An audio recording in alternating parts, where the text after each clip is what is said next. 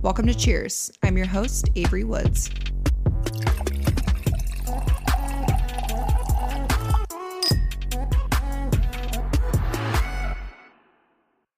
Holy shit, I'm by myself. Hi, guys. Welcome back to Cheers. Welcome to the first Avery Woods solo episode. I never really planned on doing solo episodes. I feel like I share enough of my life on other social media platforms.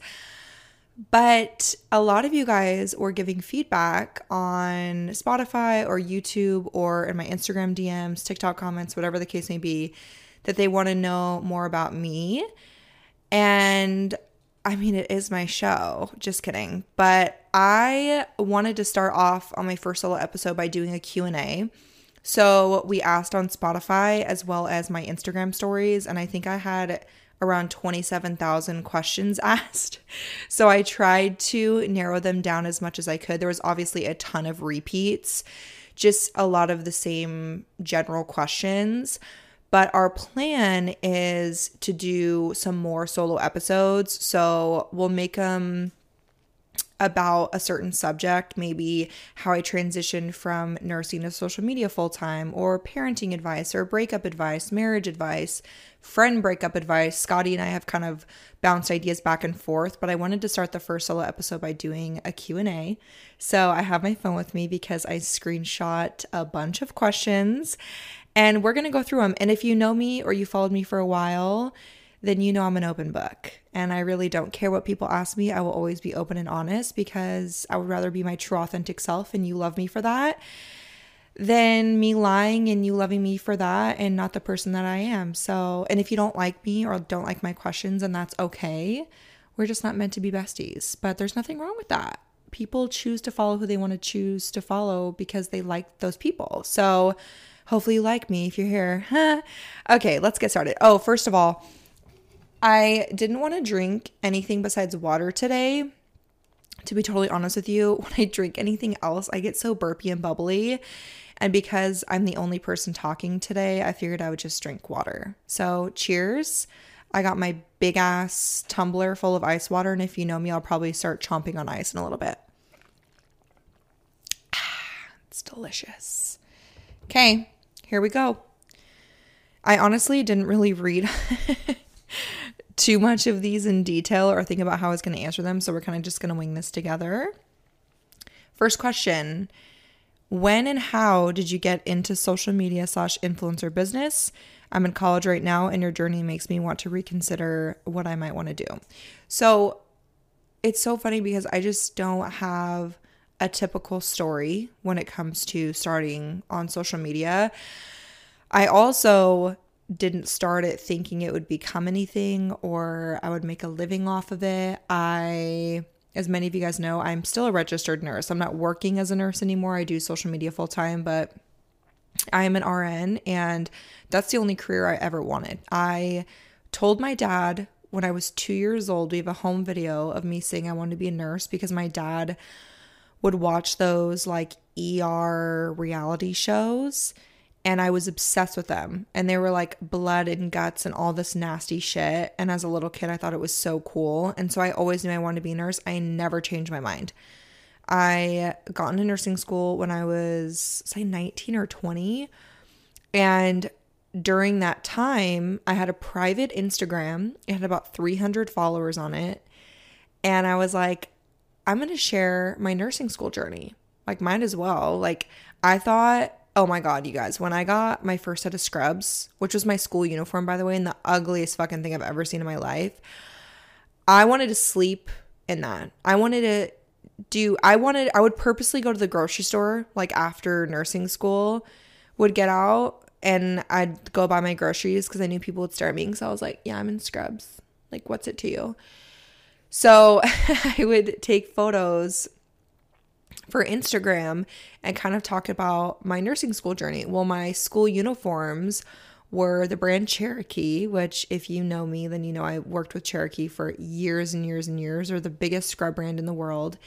And they had sent me a DM saying, Hey, can we send you a free pair of scrubs? in exchange for a photo where you tag us. And I about lost my shit. I didn't know anything about social media. I followed like a few big influencers, Amber Fillerup being one of them. And I medical influencing also wasn't a big thing back then. It wasn't really common for nurses or doctors or medical influencers to really talk about their experience. Um, it just it wasn't a thing back then because this was a, a long time ago. Me aging myself, it wasn't that long ago, but this was like almost 10 years ago. And I freaked out. I was like, free scrubs in exchange for a photo, say less. So they were like, okay, you have to make your Instagram public. And that kind of scared me because, again, I only had 300 followers and I chose who could and couldn't follow me. And so that's what I did. And then throughout nursing school, I kept this relationship with Cherokee where they would just send me package, packages with free scrubs and I would post in my scrubs. So for years and years and years, I only did content in exchange for product. And the only company I really got product from was Cherokee. They were the first company to really believe in me. And the people that owned Cherokee at the time are now basically family members to me. They I cherish them with everything in me. Um not me first question already wanting to cry. Deb, singer, I love you so much. And I feel like you deserve a special shout out because when I was 19 years old, you saw something in me that I never saw in myself. And you took a chance on me. And you tell me all the time till this day that I just had something, you know, I had the it factor or something that you saw without even knowing me or or meeting me. So thank you. I owe you everything. And I tell you that all the time, but I love you so much. And Deb was a part owner in Cherokee and also ran their social media. And that's kind of how my social media journey got started. I was kind of forced, you know, to make my Instagram public, but it went somewhere and it was very slow. And I feel like that's a, another thing too that people don't realize. I've been doing this social media thing for almost a decade now. And it wasn't until this July, so maybe six months ago, that I was able to stop working as a nurse and make a full time living from social media and support my family and really create generational wealth, which is insane to think about. So that's kind of how I got started on, on social media was I would share my nursing school journey, then I shared my journey as a nurse. And then what ended up transitioning for me was I think mentally I've always struggled with confidence. And I thought the only reason people wanted to follow me was because of my nursing journey. So then when I started sharing things like my skincare routine, which I was so passionate about, skincare is like one of my biggest passions. And people would ask me about my skin. And I was like, should I share my skincare? Like, oh, I shouldn't. Like, that's not nursing related. So I shared it and it did well. And then I started sharing like beauty things because I love makeup and then like my fashion outside of scrubs. And then I kind of transitioned to like my day in the life outside of working as a nurse. And then I kind of transitioned to motherhood but I think I wasn't quite ready to take that leap until this year when I was getting paid brand deals from companies outside of the medical field. And I was like, wow, people like me for me. And that was a huge, you know, switch in my brain that I really helped my confidence and I didn't feel like I needed to hide behind my scrubs anymore. So I don't know if I even answered the fucking question to be totally honest, but yeah, how did you get into social media? Okay, that's kind of me 10 minutes later talking about that first question. God, this is gonna be a four hour episode. Okay. Anyways, wow, that was Scott's looking at me like, okay, bitch, keep going. Um, next question. One of the most asked questions that I screenshot was asking if we're having more kids. The answer is no even if I wanted to have more kids, it would be very complicated because I got a tubal ligation after I had Stevie. And people are so taken back by this. And it's just kind of funny to me because I get so many opinions from other people. And I'm not talking about the people that are like, why don't you want any more kids? It's the people that kind of push having more kids on me. Like they're the ones having to grow them, birth them, breastfeed them, raise them, pay for them. I'm like, if I know I'm done, I'm done. Okay. I also think people see my content with my two littles, Ziggy and Stevie, and they don't see my content with all four of my kids because I keep my oldest two off the internet. They're, you know, teenagers now, and I don't need them subjected to what people have to say about them or our situation. But four kids is a lot. And I also don't want to be stretched too thin where I can't give the kids the attention that they deserve because it is a lot. It's also different too when I know people have opinions about this, but I work crazy hours. Like I I was telling Scotty the other day, I woke up at 7 a.m. to start filming and I submitted my last ad at 1:30 in the morning that day. So there are days where I'm working like 12, 13, 14, 15 hour days. And by no means would I ever complain about that from the career I came from and the money that I make. I mean, I'm blessed beyond measure. But I also it's hard to keep up with with two kids. And when we had Ziggy, David thought he was done. He was like, I had, you know, our girls before from his previous marriage. And, you know, he knew since, I mean, since I was little, little, little, I knew I wanted to be a mom. And of course, I raised the girls half the time before we had Ziggy. And I loved it more than anything, but I also wanted to experience having my own child and being pregnant and also creating life with the man that I loved and or love. Sorry, I shouldn't say that past tense. He's gonna watch this and be like, what the fuck? um, but yeah, we had Ziggy and David was like, Yeah, I think I'm I'm done. Like I'm tapped out.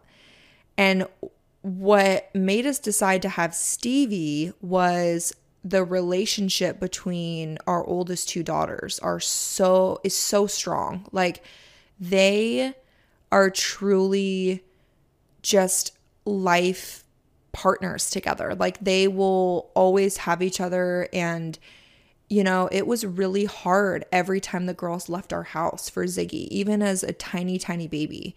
Um he when he was probably like 15 to 18 months, I mean, he would just cry for days when they left our house to go back to their mom's house. And David finally got to the point where he was like, you know, I don't think it's fair for our oldest two to have each other, but for Ziggy not to have anyone all the time. And so, and I'm a big like even number person. So I was like, I'm either going to have one more, so we have two, or three more and have four. and I don't think I can handle six kids. So we opted for one more, which was Stevie, and we knew it was our last baby, which was why I didn't find out her gender. I didn't want to be biased. I was like, if I have another boy, I don't want to have a, I don't want to feel pressure to have a girl and you know just it, it, finding out the gender of your child is is a big deal you know? And i feel like if i found out early i would maybe ponder it. Like if it was a boy i'd be like oh do i want like my own bloodline girl? But i just never felt that way. Like i knew i'd be happy either way. So i thought it'd be extra fun for our last baby to do a surprise gender. And so I signed the tubal ligation paperwork like probably my first trimester of pregnancy. I knew that was it for me. And I have no regrets. People ask all the time, like, do you regret getting a tubal and not being able to have more kids? And my answer is no. I think my kids are everything I've ever wanted or needed in life. And we're just at such a beautiful stage in life. And I just wouldn't change anything. So, no more kids. Tell us about the family you grew up in. Do you have siblings? What's your relationship like with your parents, siblings, etc.? So, I have my parents, my mom and dad, which are they are still married. I think they just celebrated 40 they're going to kill me. I think it was 43 years. But um this December, well we're in December now, We'll be 44. They're incredible. They were both teachers. Um my parents both went to the University of Washington and um, got their master's. My mom got her master's in her undergrad in elementary education and then her master's in special education. My dad only became a teacher because my mom was going to be a teacher. He studied um, math and he is like a freak genius. Like, my dad is the smartest person I've ever met, and his IQ is off the charts. Like, he is so intelligent, and he was actually my high school math teacher. So, and I was a great student. So, lucky him. But, uh, yeah, my parents are both teachers. My mom taught mostly second grade, sometimes first grade. She did um years doing special education as well. So I was always in her classroom. I feel like I just always loved kids and gravitated towards kids, which was another reason why I chose pediatrics when I was a nurse. But uh yeah, my parents are amazing. They're actually in Europe right now. They're both retired now.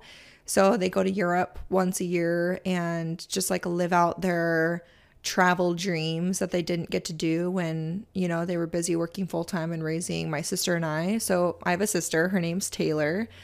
Hi, Tay Tay. She is in the Navy, actually, and people don't really realize that. And also, they don't realize why she's not with me more often or like on my social media.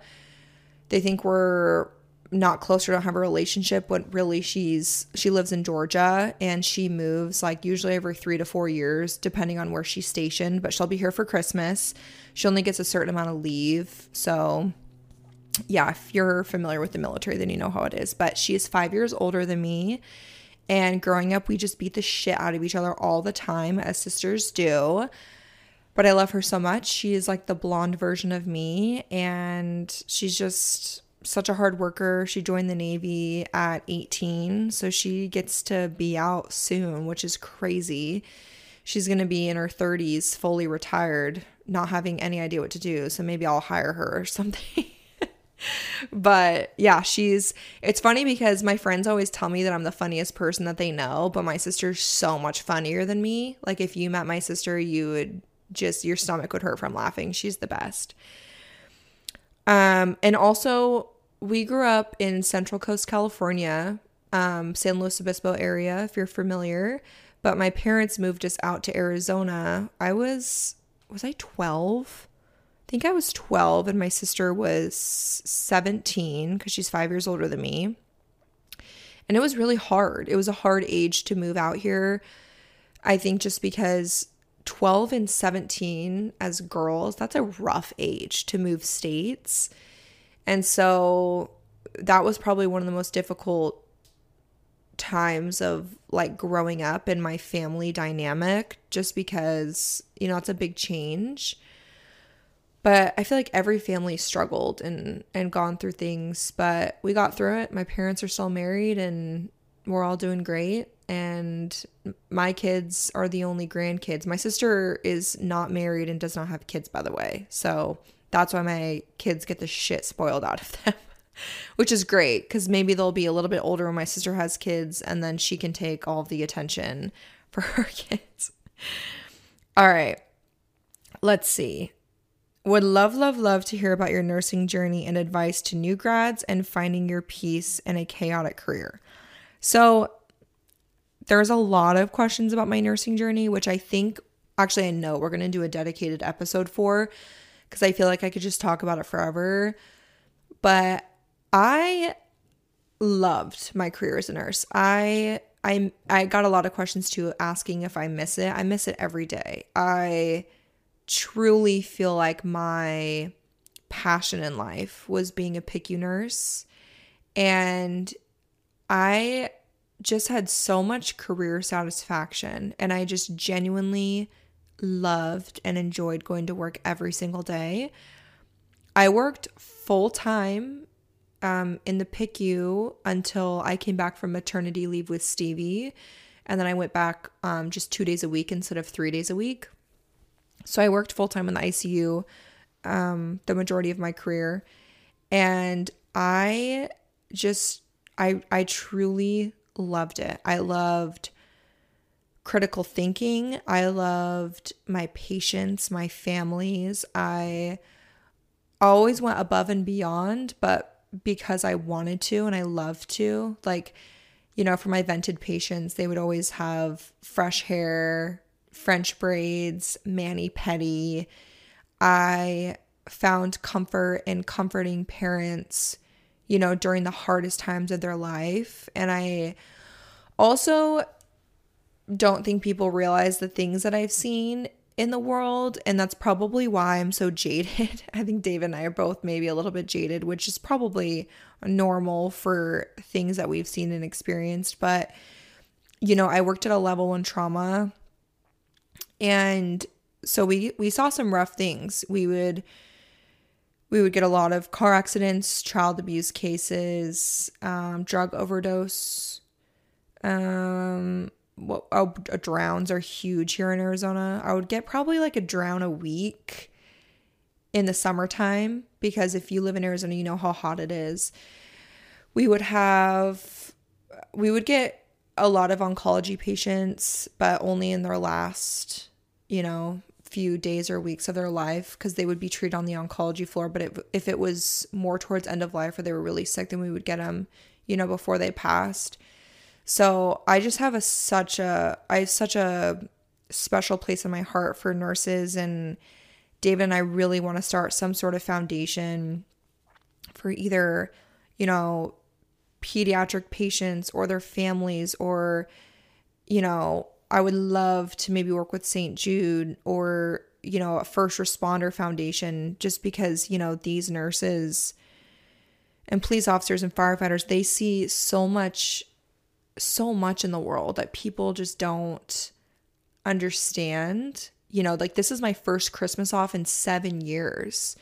So David works on Christmas. So we'll celebrate the day after. You know, there's a lot of sacrifices made, but I just loved what I did as a nurse. And obviously, I transitioned to aesthetics.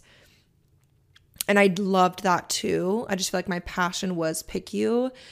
And I worked you know, my last few years of working in the PICU was during the pandemic. So for two years, we worked through COVID, and there was a time where my unit increased their age to 25 year old patients. So we were getting adult COVID patients, and I was pregnant the entire time um, during the first pandemic. So I remember being five days away from my scheduled C section with Stevie, still working full time and I had two vented COVID positive patients that were both adults.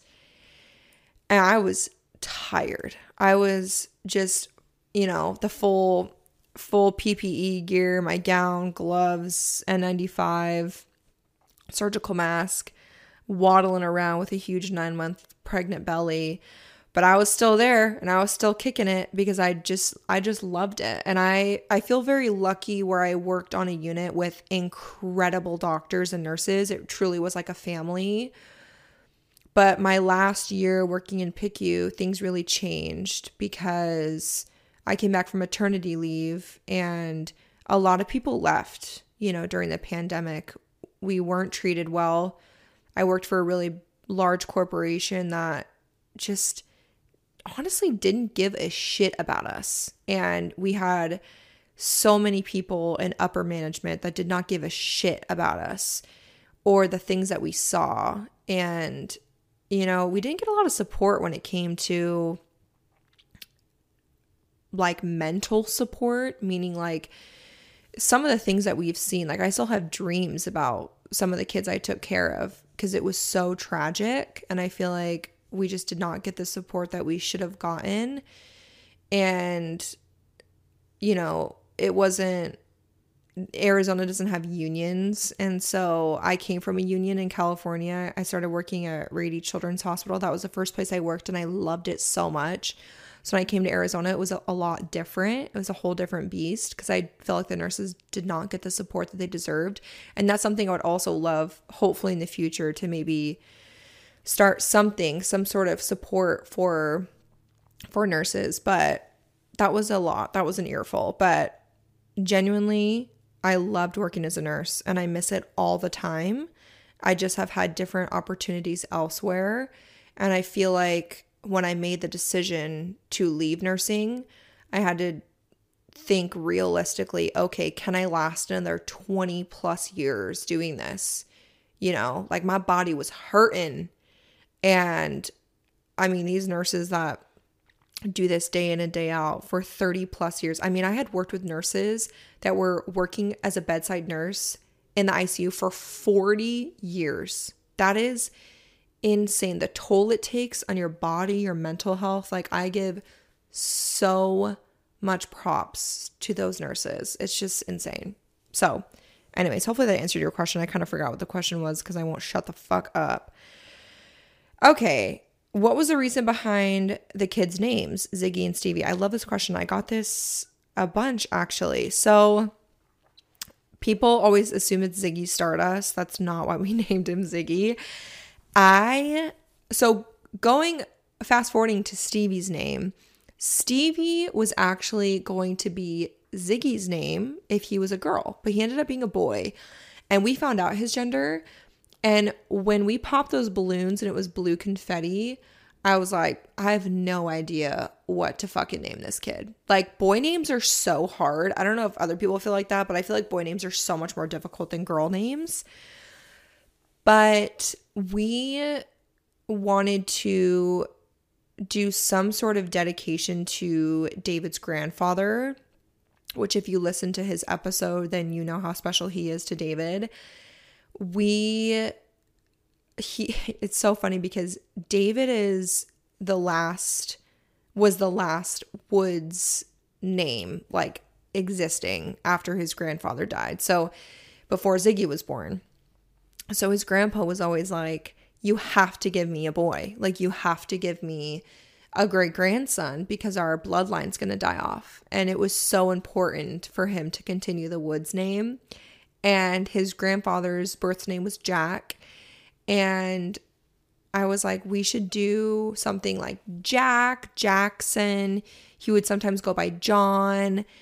So I was like, I don't know what to do. And then we were driving to the beach because we lived in San Diego at this time. And one of our favorite artists is from Australia. His name's Ziggy Alberts. I love him so much. He's incredible. And I saw his name on the screen and I was like, Ziggy, that's such a cool, like, surfer California kid name. And because Ziggy was born in San Diego and David's from San Diego. And he David was like, Yeah, I really like that. And I was like, we should play on that with like David's grandfather's name. And so we got to Jackson. So I remember we were walking on the pier at the beach and we were like Ziggy Jack, Ziggy John. And I was like, it has to be longer because Ziggy's such a short name, which is funny because people think it's short for Zigford. No, his name is Ziggy, not Zigford. So we were like, we were just bouncing stuff off. And then we got to Jackson and we were like, Ziggy Jackson. I love that. And then we kind of played around with the spelling of it. And so it's J A X S O N. So that's Ziggy's name, Ziggy Jackson. Stevie is Stevie Lee because my dad's name's Steve and David's stepdad's name is Lee. So Stevie Lee Woods is how we came up with her name which is both of our dad's names. So I love that. I thought it was very cool and sentimental. And my mom gets jealous about it all the time. all right. How did you grow on your platform and what made you decide to leave nursing? So I kind of talked about this a little bit, which I'm going to do a dedicated video on how I fully transitioned, but I growing on my platform was just consistency and patience and time it did not come fast by any means. I mean, like I talked about, I've been doing this since I was 19 and I'm turning 29 in April, so almost 10 years. And I just never gave up. I there were so many times where I was like, what am I doing wrong? I've been doing this shit for like 8 years and I'm like, is it even worth it anymore? Like should I just focus on my career in nursing and not try on social media because I'm burnt out? And I needed to work as a nurse to make a living for my family. But I also was making content, which took a lot of time on top of my 3, 12, 13, 14 hour shifts a week, coming home to my kids, you know, up breastfeeding all night.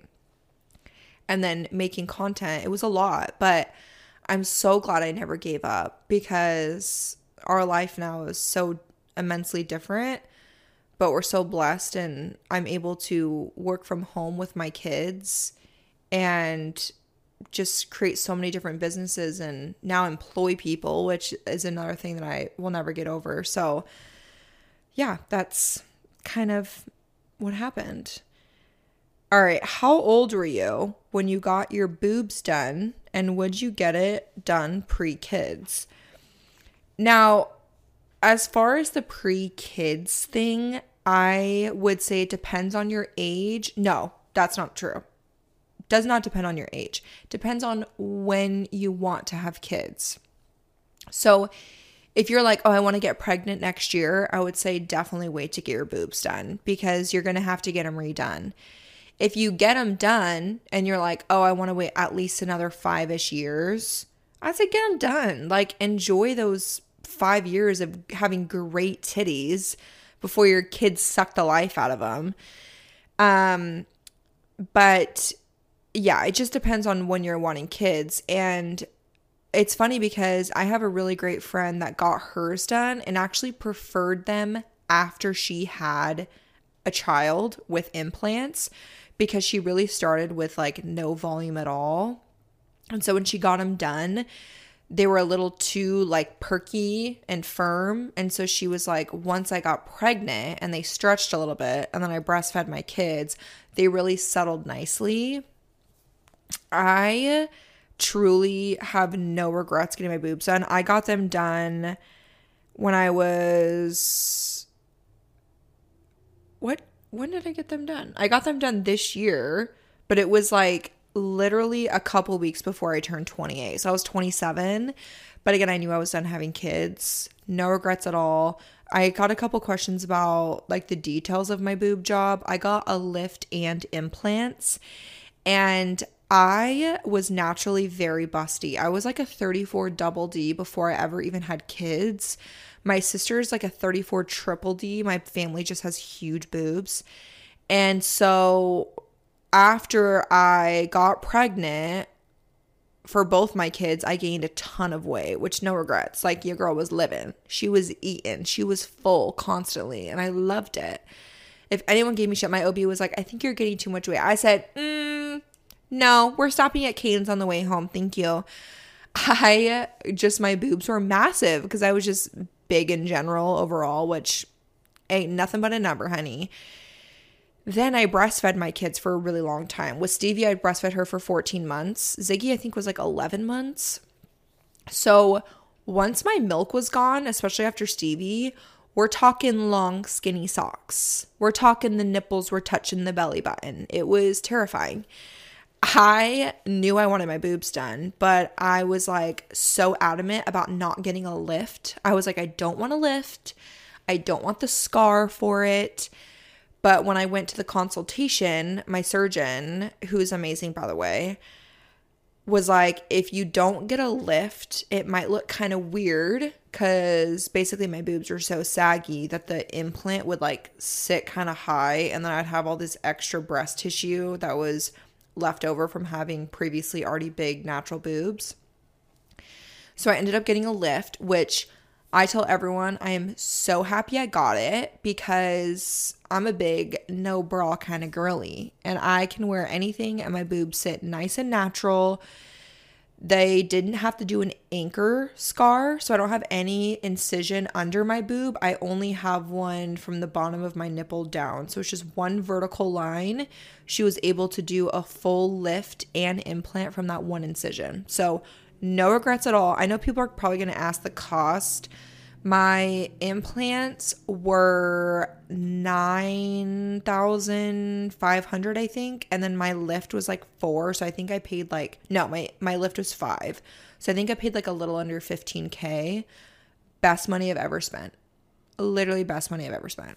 And so thankful to have spent that money. Were you intimidated meeting David's ex? Sorry, I'm in a very similar situation and would love to know. Don't be sorry. Ask away.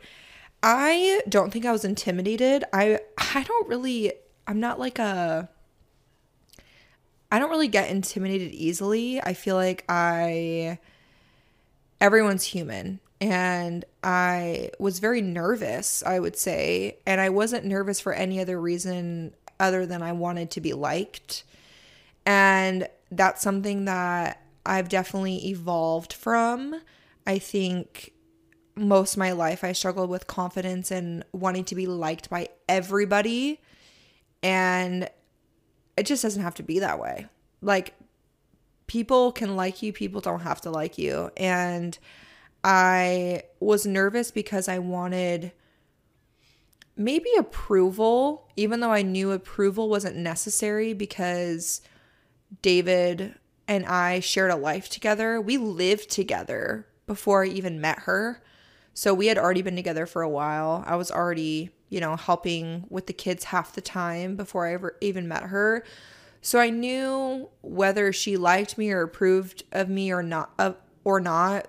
David and I still shared this life together and had this family together already.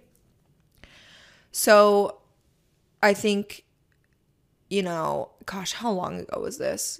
2014. 2014 Avery was nervous because I wanted to be liked. But 2023 Avery honestly doesn't care who likes her because and social media has taught me that. Social media gave me some backbone because when you start posting your life for the public eye to see, not everyone's going to like you. Just as simple as that. But I'm going to keep doing me because if people don't like me, they don't have to watch me. But that's like for me as well. I'm not going to vibe with everyone, but I can choose who I want in my life and who I want to follow. So that was quite the evolving question. All right. Let's see. Explain how you make your marriage successful. Well, I would say obviously every marriage is different.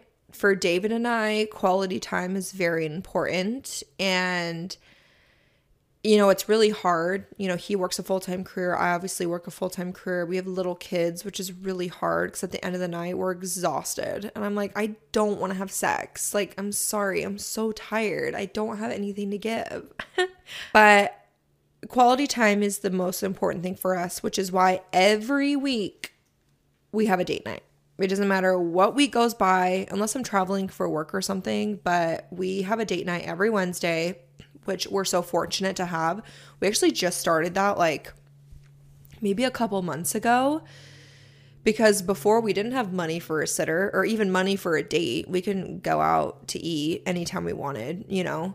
Life's changed a lot and with my career evolving and taking off and he's obviously really busy with his work and then we have the kids like we just need one day a week where we can connect and talk and i don't have to be on my phone or record and you know we can just kind of like catch up on our week that's really important and on you know if we're not able to go out for a date night or even on nights other than date night when the kids are in bed we'll watch Great British Baking Show and order DoorDash and just like lay on the couch and cuddle. You know, I'll give them a back scratch and it's just that to us is the most important part of our marriage. And I feel like when we don't have that quality time, I feel not distance, but I don't feel as like in tune or connected with him which I think a lot of people can relate to. Like, we're normal people. People think we have this like picture perfect marriage, but we work really hard at it every day and we've gone through so much shit. Like, we've gone through more together than people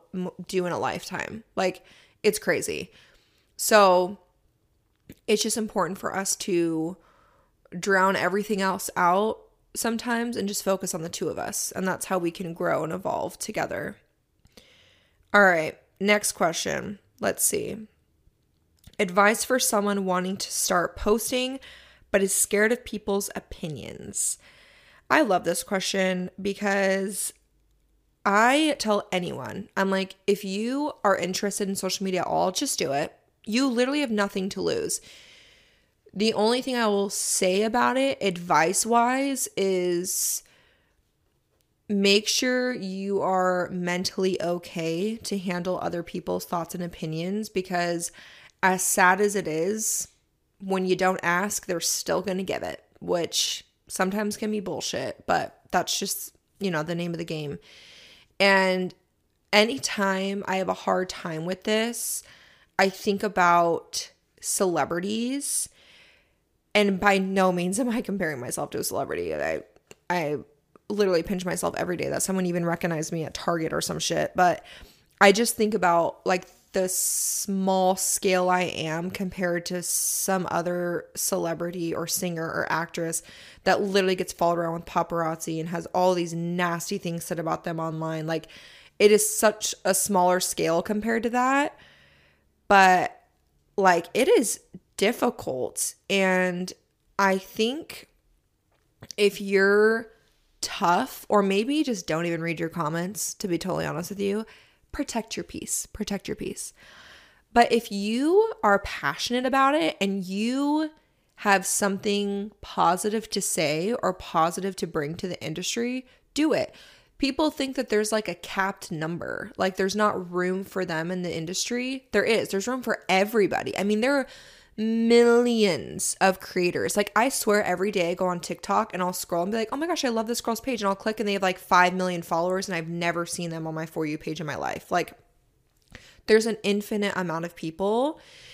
And I feel like if you have a voice and you're passionate about something or have like a realm of what you want to focus on, then do it.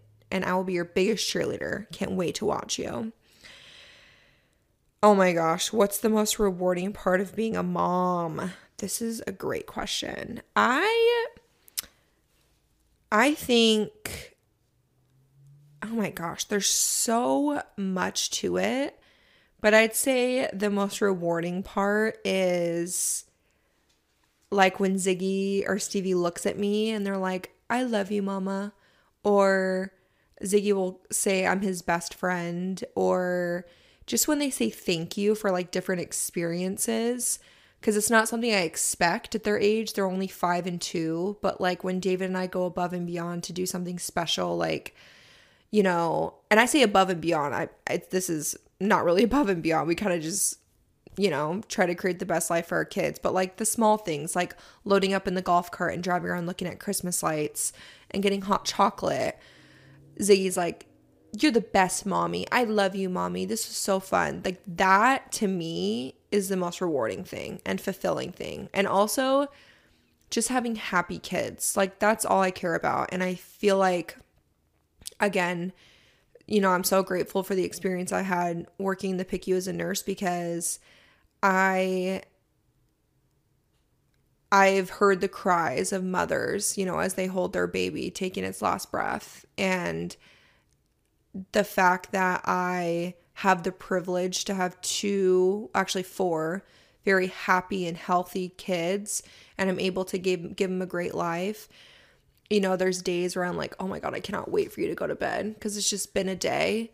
I really have to like take a step back and think, like, you know, there are mothers that have empty beds in their kids' room, you know, and I I think about that every day of my life. And that's something I'll carry with forever. And like I will carry the experiences that I saw and the the kids that I took care of in my heart forever. And David will as well. I mean, there's been multiple calls that he's been on where he's doing chest compressions on a child. And the things that I get to experience with my kids, not everyone gets to experience. And I just feel really grateful for that. So, just the most rewarding part is the small things, you know, and and just my kids' joy. And that's all I care about. Nothing else matters but that. All right. Oh, this is a great question. Do you invest your money? And would you mind sharing what in? So we do. And I also feel like that's a part of our life that we definitely don't really talk about or disclose. But it's it's just there's you know when there's unwanted opinions from people in your personal life or on social media like what are you going to do when social media ends well i don't foresee that ever happening to be totally honest with you but there will always be something new right there was MySpace and Facebook and Snapchat and Twitter and Instagram and eh, now TikTok. Like there's always something. But David and I try to be smart and I want to get to the point where I don't have to film, edit, and post three to five videos a day. And also prepare for my kids' future. You know, we're we have four weddings to worry about, four cars to buy our kids, four cell phones added to the cell phone plan. We got four kids that need braces. We got four college funds. So we try to prepare for that. We have um, a finance team that helps look at all of um, our income and put it into different accounts that grow over time with interest. Uh, also, our retirement accounts. You know, I obviously don't naturally pay into retirement working on social media. I did as a nurse, but that money's been moved into a separate retirement account that our finance team handles. And then, uh, as far as investing in businesses, yes, we are invested in certain businesses that we have personal connections to. So, we have really close family friends that are huge entrepreneurs and investors and we were really lucky that they had great advice and they'll call when there's a business opportunity that comes up and we will invest x amount of money in those businesses and over time that money grows and then you can get a payout. So we're we're trying to be as smart as we can to make sure our future is set and that we can make sure that our family is taken care of you know i want my parents to never have to worry about paying bills. I want to make sure my kids never stress about being able to have an education or you know, small things like getting braces. Like that's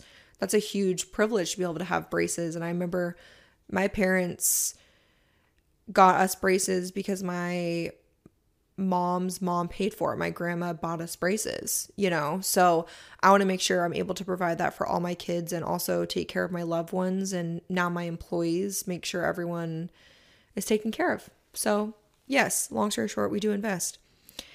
What is something you wish you could have told your younger self? Oh gosh, I think it depends on the age because your girl's been through a lot, and it probably depends on which stage of life I was in to say a different message. But I would say believe in yourself and I just always lacked confidence and it kills me inside. And I wish I just would have like I could grab myself by the shoulders and shake myself and be like look at you. Look at you in the mirror. You're a hot little bitch you are smart, you are educated, you have a great career. I just, I wish I could tell her to believe in herself and to realize that in life, what matters is being kind and being a good human being. And it doesn't matter what other people think about you because not everyone's going to like you. And again, that's that's something I struggled with for so long where I just I always just wanted everyone else's approval and I wanted to be liked so bad by so many people. And it just didn't matter. I should have just, you know, focused on myself and making sure that I was making good decisions for myself and the people around me and just being a good, kind hearted human being. All right, let's see. How much longer does it genuinely take for you to do things when you are vlogging? So, this is a great question because in the moment, nothing but a few extra seconds usually. And I film my vlogs in super long clips. So I would say it's usually like a morning vlog. I usually probably have a total of like 45 minutes of footage. And what I do is I just put my phone on my tripod and go about my day, go about my morning, whatever I'm filming morning vlog, evening vlog, afternoon vlog, whatever it is. And I just move the tripod around, like the kitchen area, living room area, upstairs. So it literally just takes a few seconds to move the tripod. The time consuming part is editing, which people don't see that behind the scenes because if you're filming 3 videos a day or ads on top of that, it's the editing that takes hours. And I usually don't edit until my kids are in bed. So I usually go to bed pretty late because I'll lay in bed and edit. So that way I'm off my phone when I'm present with my kids. And that is the time that takes a long time. I would say, I mean, I've gotten it down pretty quick now because I'm faster at using the editing apps. But as far as filming, it doesn't really take any extra time. Did your family slash friends judge you when you first started social media? If so, how did you deal? I would say any family or friends that judged me or said anything are no longer in my life. But I would say directly to my face, not really. There's like the side remarks here and there of like, well, what are you going to do when TikTok is over? What are you going to do when you know, you get older and brands don't want to work with you. Just comments like that that just don't make sense to me because I would never say that to anybody. But you know what's very interesting to me is when word gets back to me about what people say about me. And people don't ever think that happens, but it does.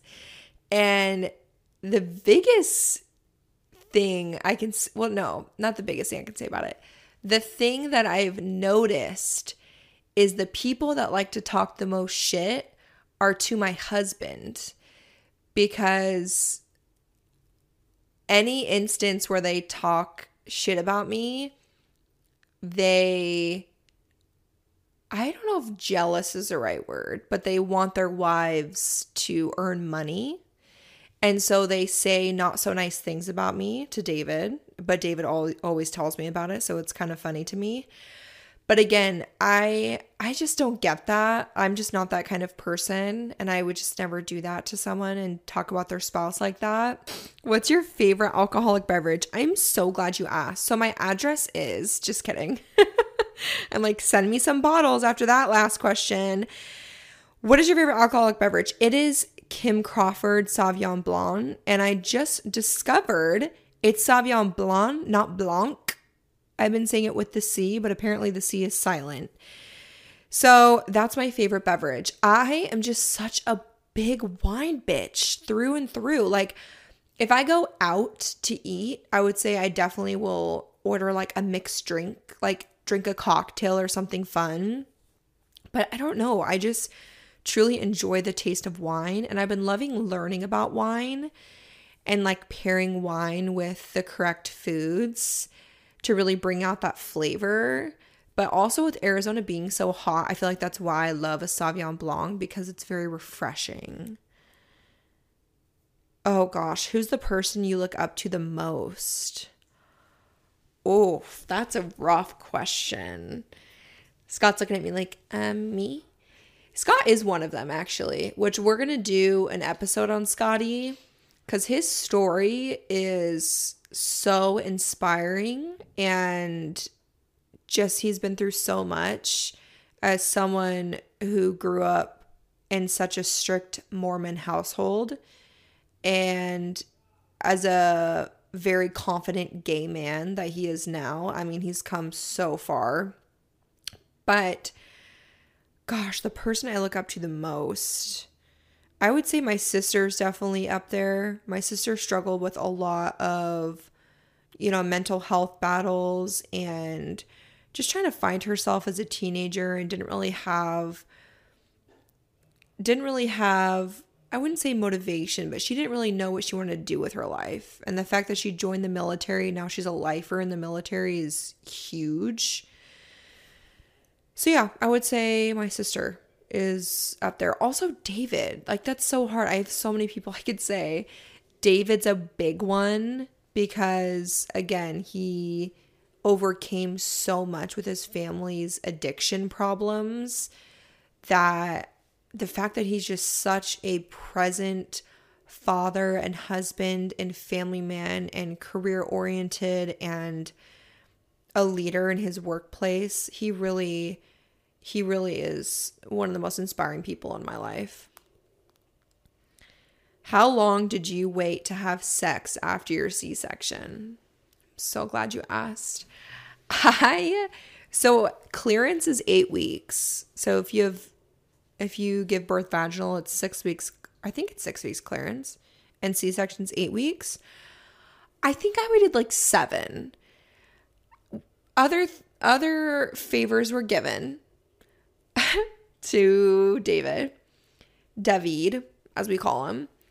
But I think I waited seven weeks, but I will be totally honest. I could not enjoy anything without pain for probably months. And other C section moms understand this, but it's the pressure of the incision because I mean, they're cutting through layers and layers of skin and tissue and just they're literally opening up your abdomen to pull a child out. So, I would say it took me a couple months to actually enjoy it. But yeah, I'd say like 7 weeks. Okay, we're running out of time, but I feel like I should answer my last question of what my birth stories were. And I love that question because I love talking about my birth stories. I Ziggy's did not go as planned at all, which is why I always tell people like you can have a rough general birth plan, but don't count on anything because it probably won't go that smooth.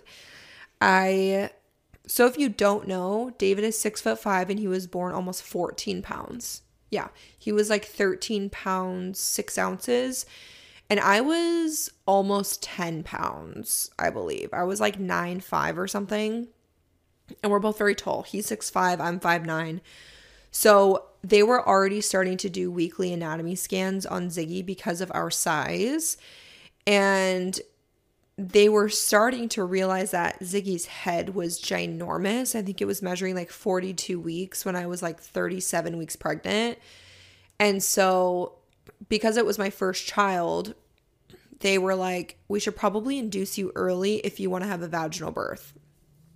And I went into it, I said, no medication, all natural. This baby's just going to slide right out of me. It's all good. That didn't happen. That did not happen. Poor sweet Avery. So they induced me at 39 weeks. They maxed me out in Pitocin. I had three cervical Foley balloons, no epidural for 43 hours. Yes, you heard that right. Over 40 hours. And then Ziggy started becoming bradycardic, which is when his heart rate drops because he was in so much distress because I was maxed on pit and I was laboring for so long. And so they said emergency C section. So 43 hours of that much pain just to have a C section. so they really quickly gave me an epidural and I signed the paperwork as they're rolling me back and he was born. And it's funny because, well, not really funny. His head was so big that sweet David was trying to like take a cute birth video and I'm literally yelling in it, My ribs are cracking because my OB was standing on a stool and was pushing with all of her weight to try to get his head to pop out, but his head was so big it wouldn't come out. So they cut me all almost all the way to my hip bone on the right side. So he would come out and she still couldn't get him. And so in walks this sweetest but like huge dude because she was like, I'm not big enough to like have enough weight to push him out. So this guy walks in and goes, I'm here to help. And literally gets on a stool and puts all of his weight on my rib cage to pop Ziggy's head out. And then he was out. Now, and honestly, it wouldn't change a thing. He was healthy. I was healthy. That's all that matters. And they were so sweet because they let me hold. Oh, here's the other thing too because I got an epidural and not a spinal. I felt so much of it. Like I moved myself onto the OR table. It was one of the most painful experiences of my life. But I remember them laying him on me as they were sewing me up. And I remember that like like moms know what I'm talking about. You get like a high. Like when you give birth, you feel like high from oxytocin. Is that right? I think it's oxytocin. That I didn't feel a thing. Like once they placed him on me and I saw him and met him, like I remember just not feeling anything anymore, like no pain at all. And then with Stevie, she was an even bigger baby. And they were like, do you want to try VBAC like or a scheduled C-section? We'll support you either way. I said, I'm gonna go with a scheduled C-section because I'm not doing that shit again. Especially because she was five ounces bigger than Ziggy was. So that was an incredible experience. I always tell people if you can have a scheduled section, like it's pretty dope. I swear to God, I walked myself in the OR.